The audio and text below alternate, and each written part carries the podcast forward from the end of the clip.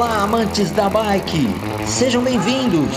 Está no ar mais um podcast da Copa Internacional Michelin de Mountain Bike. E vencer aqui uma prova desse nível. E graças a Deus saí contigo. Acho que a Copa foi a porta de entrada para o Michelin no mercado de bike no Brasil. A Copa Nacional é prioritária para ser Fala aí pessoal, bem-vindos a mais um episódio do nosso podcast da Copa Internacional Michelin. E a conversa de hoje é com um dos mais experientes atletas do Brasil, Hélio Vilela. É um prazer recebê-lo aqui. E ele vai contar muitas histórias aí da Copa Internacional, de outros eventos, as expectativas. Vamos saber um pouco mais desse atleta aí do mountain bike brasileiro. Vamos lá.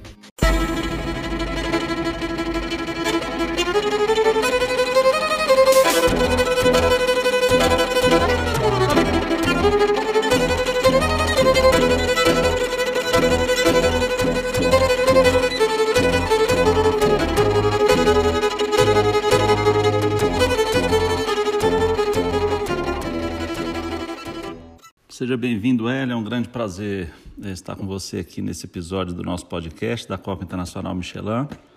E é sempre um prazer, né, ter você conosco. É, eu diria que você é um dos mais experientes aí que está sempre conosco. E vai ser um prazer bater esse papo com você e saber um pouco mais da sua vida, saber um pouco mais da bicicleta.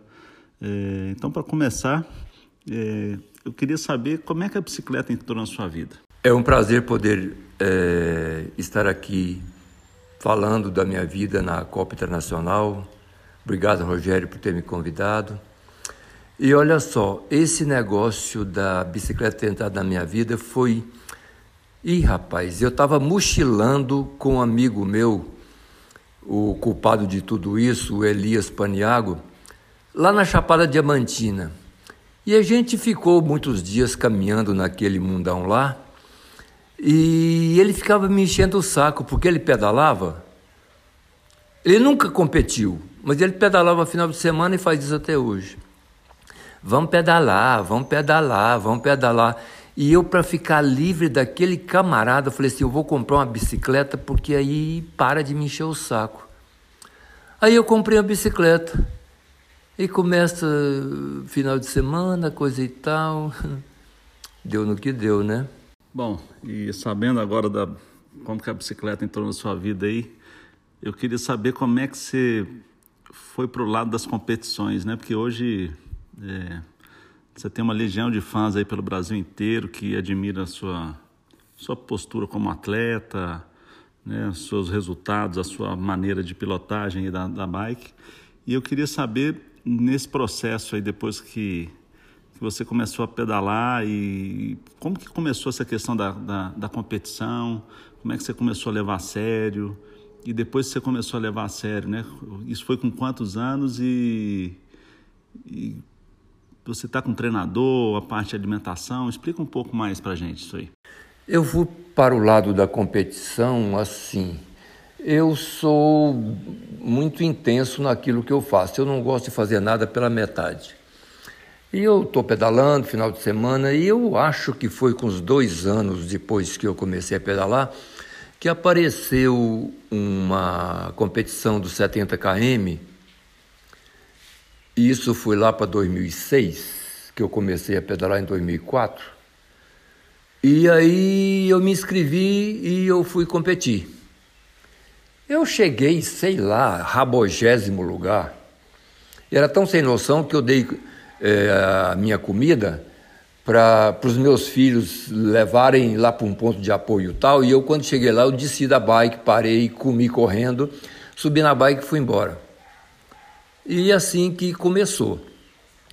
Mas hoje, e já faz tempo, eu treino com treinador, eu tenho fisioterapeuta, eu faço academia orientada eu tenho nutricionista, eu faço check-up todo ano. O meu grande treinador hoje, já faz tempo, é o Marconi Ribeiro. E então eu treino cinco, seis vezes por semana. Eu só não treino sábado. E assim eu levo. E olha só, eu não com essa essa vontade de melhorar sempre, eu não olho mais para a comida e vejo arroz com feijão. Eu vejo carboidrato, eu vejo ferro, sais minerais, proteína. E é assim que eu vejo as coisas. E outra coisa que a bike me ensinou, e, e isso eu levo para a vida, você quer ter resultado? Então faça bem feito, tenha as ferramentas e tenha objetivo. E é assim que eu caminho e é assim que eu levo a vida. O Hélio, e aí eu queria aproveitar, qual que é a importância, assim, você começou mais tarde, né? Muitos atletas aí começam bem mais cedo, né? Tem sub-15, sub-17, você começou bem mais experiente que isso. Qual que é a importância, assim, de estar tá competindo para quem usa bicicleta para ter um condicionamento físico, né? Como é que você faz essa preparação sua e mantém o seu condicionamento em dia? É, eu comecei a pedalar quando comprei a bicicleta, eu tinha 53 anos. E foi assim, realmente eu comecei bem mais tarde do que, sei lá, a maioria das pessoas. Agora, a importância de competir é porque você tem uma motivação. Se você tem um objetivo, lá na frente, você precisa ter algumas coisas para algumas ferramentas para você atingir esse objetivo. Você precisa ter meta, você precisa ter disciplina, você precisa ter persistência. E a importância disso para mim é que eu continuo motivado olhando lá no horizonte. Olha, tal dia eu tenho esse tipo de competição e o que tem lá no circuito é assim assado. Então eu me preparo para aquilo, porque a perfeição vem pela repetição. É claro que essa repetição precisa ser coisa orientada, não é o cara sair achando que o vento vai jogá-lo lá no lugar certo, que não é. E o meu treinamento ele é em cima de planilha. Eu, eu sou, acho que, se eu não tiver uma planilha, eu não sei treinar. Então, eu obedeço o máximo que eu posso a uma planilha. E esse condicionamento é um conjunto de coisas. Não adianta você achar que você vai sair aí pedalando forte todo dia, metendo a porrada, que você vai estar tá bem. Não é assim existe um treinamento científico, uma orientação científica, tem fisiologia no meio da coisa. Um dia você bate, outro dia você assopra. E o treinador sabia se a gente obedece. E então, é, como é que eu faço? Eu lembro que em 2014 eu não competi nada, porque eu fiquei lesionado 10 meses. Porque eu não fazia academia. Eu só subia na bike e pedalava, pedalava, pedalava. Eu tinha treinador mas eu não fazia um condicionamento completo do corpo. E aí eu quebrei, glúteo foi pro pau. 2014 não existe na minha vida. Então você precisa é, pensar que o seu corpo é um conjunto inteiro. Você precisa estar com toda a musculatura fortalecida para uma coisa não compensar a outra, porque se compensar vai estragar uma parte. Então, é, tem academia. O conjunto de tudo que eu faço é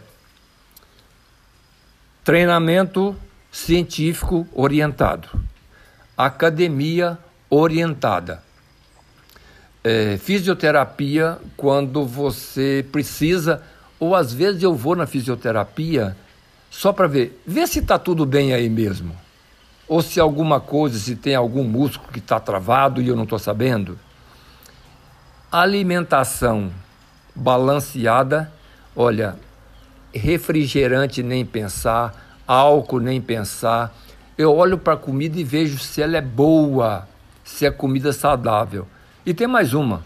Hélio Vilar não come carne há 42 anos. Aliás, Eu não como carne vermelha há 42 anos. E nesse mês eu vou parar de comer carne de qualquer natureza. Pronto, acabou.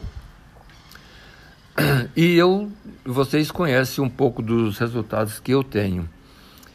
Então, a gente precisa é, treinamento, alimentação balanceada, descanso. Tendo essas coisas e tendo um objetivo fixo lá na frente, é uma beleza. Você vai dar o, você vai ter o melhor resultado que você consegue. Você pode não, não ser chegar a um avancine da vida, mas você vai ter um resultado muito importante. É assim que eu levo a vida também. Qual a dica que você daria, né, uma orientação ou comentário para quem está começando a pedalar hoje ou para quem está começando a entrar nas competições, independente da idade que a pessoa tem? Eu gosto sempre de dizer que competição, pedalar, é uma evolução. Tem gente que pedala há três meses já quer ir para uma competição e ganhar. Não é assim nem nada na vida. É, pode até ter alguns galácticos aí que conseguem, mas não é assim o normal. Então, ah, você tem 15 anos, foi lá e ficou em último lugar. Há quanto tempo você pedala? Então, cabeça fria e continua porque a coisa é para frente. Ah, eu tenho 50 anos, já estou velho. Tá nada, rapaz. Eu hoje tenho 69 e eu ainda acho que eu estou bom demais para poder é, pedalar. É claro, eu pedalo e faço o que faço. Então a orientação é o seguinte: seja prudente, não vá fazer besteira, ouça quem tem experiência, ouça conselho e caminhe para frente. Se você tem 15 anos e perdeu, ou se você tem 60 e não ganhou, continue. Às vezes a gente não vai ganhar, mas uma coisa a gente vai ganhar sempre: saúde. Saúde. Amigo. Rapaz, se eu der um grito, aparece um milhão de gente. Fala assim: o que foi, Soélio? Por causa de amigo. Aí eu vou no hospital vou fazer uma ficha lá e fala assim, eh, começa uh, o questionário. É, o senhor tem alguma doença? Não. O senhor toma algum remédio continuado? Não. O senhor fuma? Não. O senhor bebe? Não. Eu só tenho saúde. Pronto. O que a gente mais ganha nisso é saúde e amigo. Pronto. E alegria, porque é uma beleza. Eu gosto muito e eu sinto que, do jeito que eu levo a vida, é uma coisa boa para passar para os outros. Que eu sou, que eu me lembre, eu sou o segundo mais velho do Brasil em competição. Só tem o Valdemar, que está com 73, parece, que ainda pedala. E eu não sou o último a chegar, não. E eu fico feliz porque eu consigo fazer essas coisas com saúde e alegria. Bom, agora eu quero perguntar uma coisa para você, Hélio. Você deve ter muitas histórias aí, né? E eu queria saber de você, né? Conta uma história para gente aí que você viveu na Copa Internacional Michelin nesses anos aí que que você passou algum aperto, que foi engraçado. Qual é o momento inesquecível que você passou conosco? Momento inesquecível na Copa Internacional, rapaz, mas tem uma e eu acho que é, é a mais marcante para mim.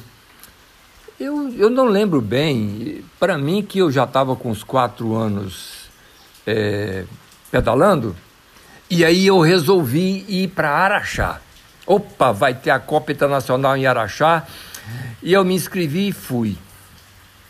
Rapaz, era um pau de rato daqueles, mas eu me achava o cara que já estava eu, pelo menos eu estava animado, né? E aí, quem conhece lá o circuito de Araxá, quer ver, acompanha comigo aqui. tem a largada e mais ou menos um quilômetro depois, depois de uma subida e você vira para a esquerda, tem um drop numas raízes de uma, de uma árvore, que eu acho que é uma mangueira, onde tem uma casa velha à esquerda. É um dropzinho de descida de uns 50 centímetros. E naquela época estava seco. A terra estava aquela aquele pó preto. E eu dei duas voltas no circuito. Nas duas voltas eu caí naquele drop de boca na terra.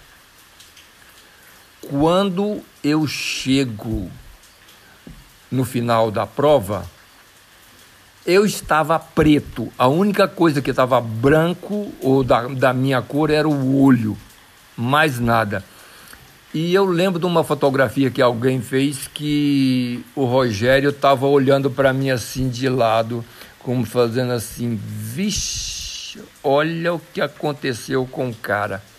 Rapaz, foi essa, essa é a coisa inesquecível que aconteceu comigo na Copa Internacional, porque depois disso eu fui melhorando e eu não lembro de ter caído mais lá em Araxá, não pedalo do meu jeito e toco a vida. Mas essa foi de lascar, viu? Nossa! Bom, e além desse momento inesquecível aí na Copa Internacional, tem algum outro aí que você queira contar pra gente, dentro dessas aventuras suas aí? Tem sim. É, veja só, em 2004 foi quando eu comprei bicicleta, em junho. E aí, é, em agosto, tinha uma turma que ia de Brasília para Alto Paraíso. Na verdade, ia começar lá de Formosa, que é mais na frente. E aí o meu. O Elias, que foi quem me colocou na bike, falou: Hélio, vamos? E eu todo animado, né? Vamos! Cara, eu tinha dois meses que pedalava final de semana. Formosa Alto Paraíso, 200 quilômetros. E eu todo animado, então vamos embora. Ok. Veja só o sem noção que eu era.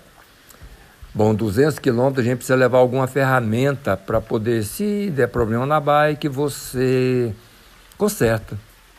Aí eu peguei uma caixa de ferramenta. Caixa.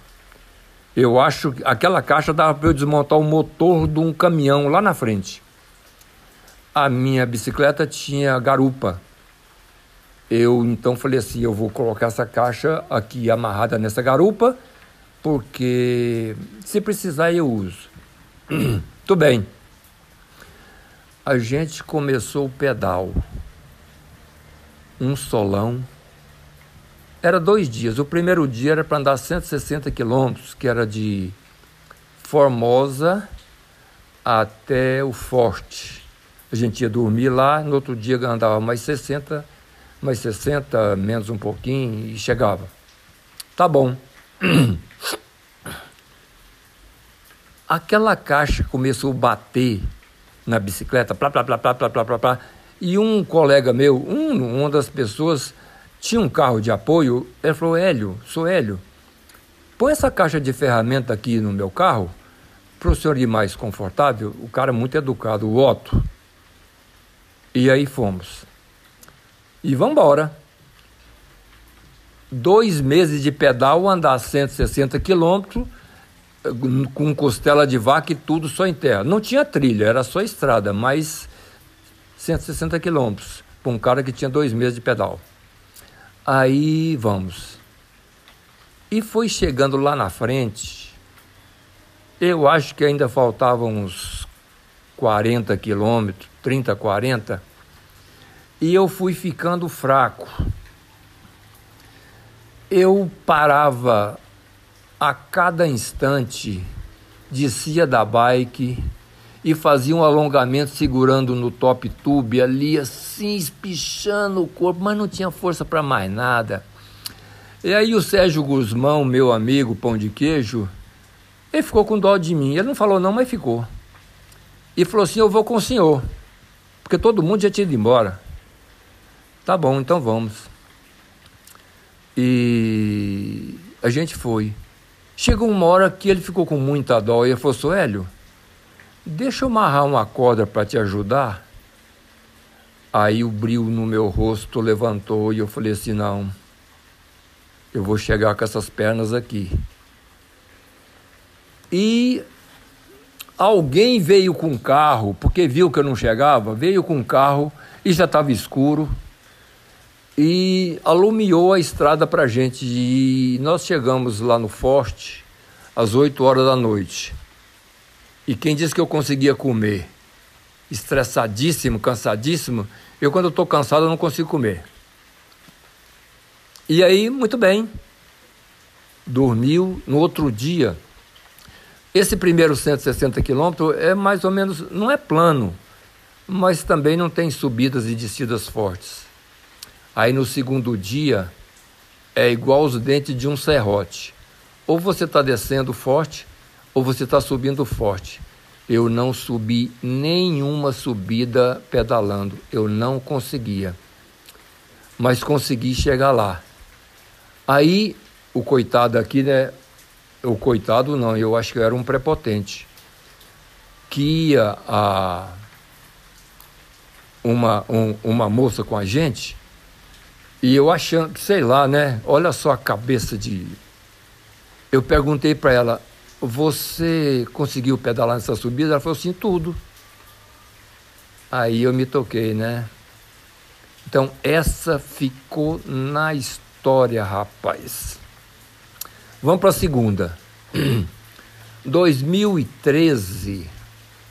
Aquela que tem uma foto minha com a cara toda suja e que tem a, a igreja ali de Congonhas, foi em Congonhas. É, nessa, nessa competição,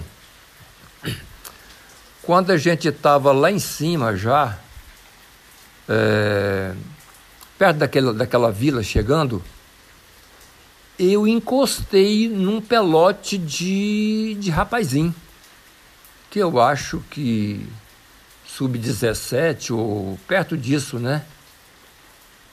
A hora que eu encostei nos caras, que eles viram a cara de um velho perto deles, aí começou: Quantos anos o senhor tem? Quantos anos o senhor tem?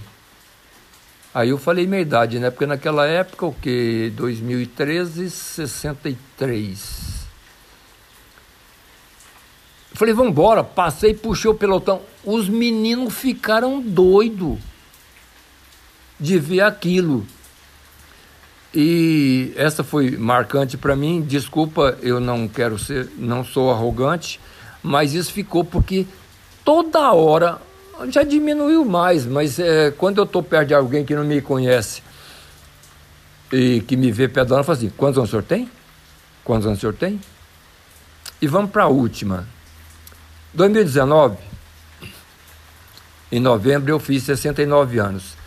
E antes disso, eu comecei a, a um projeto, falou assim, eu quero quebrar meu recorde de distância pedalada.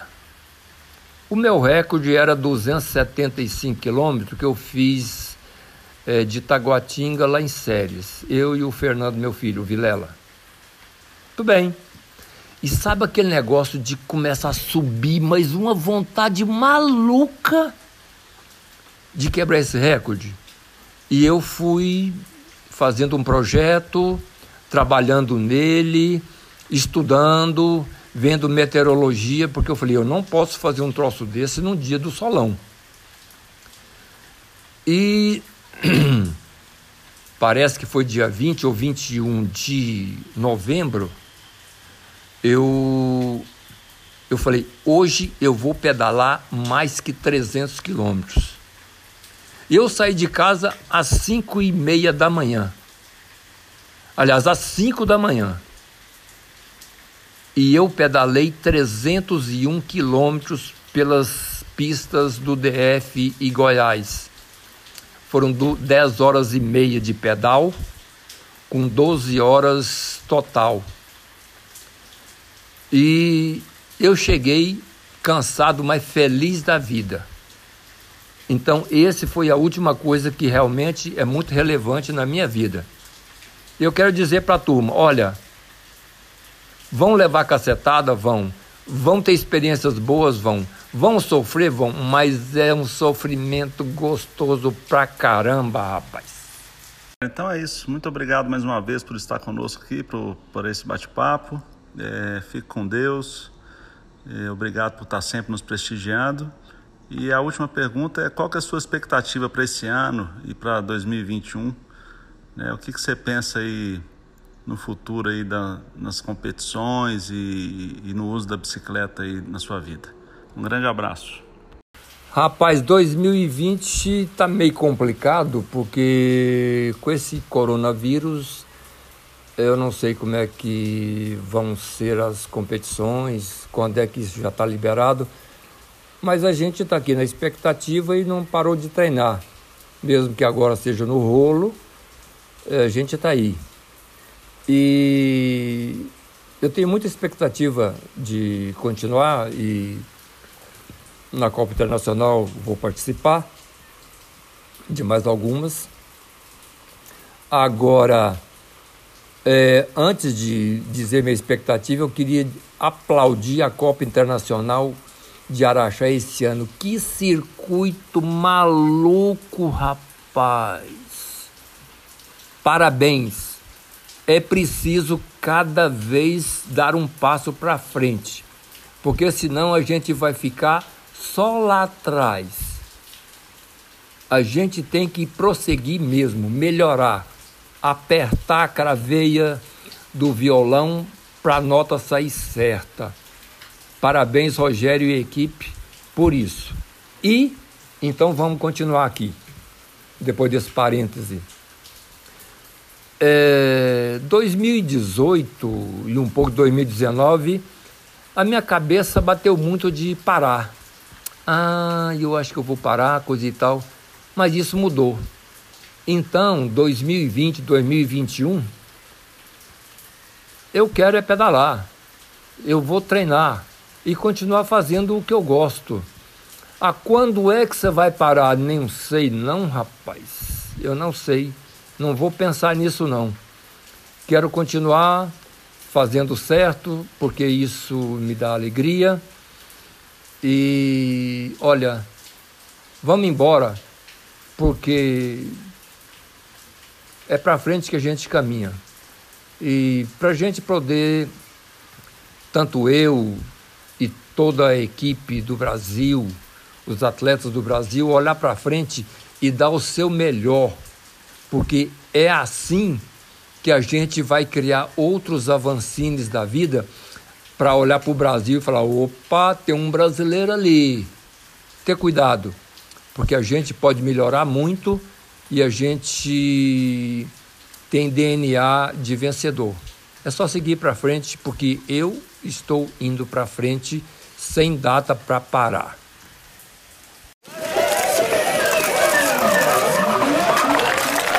Chegando mais um campeão, completando o podcast da Copa Internacional Michelin de Mountain Bike. Obrigado por estar conosco. Participe enviando sua sugestão de pauta para os próximos programas.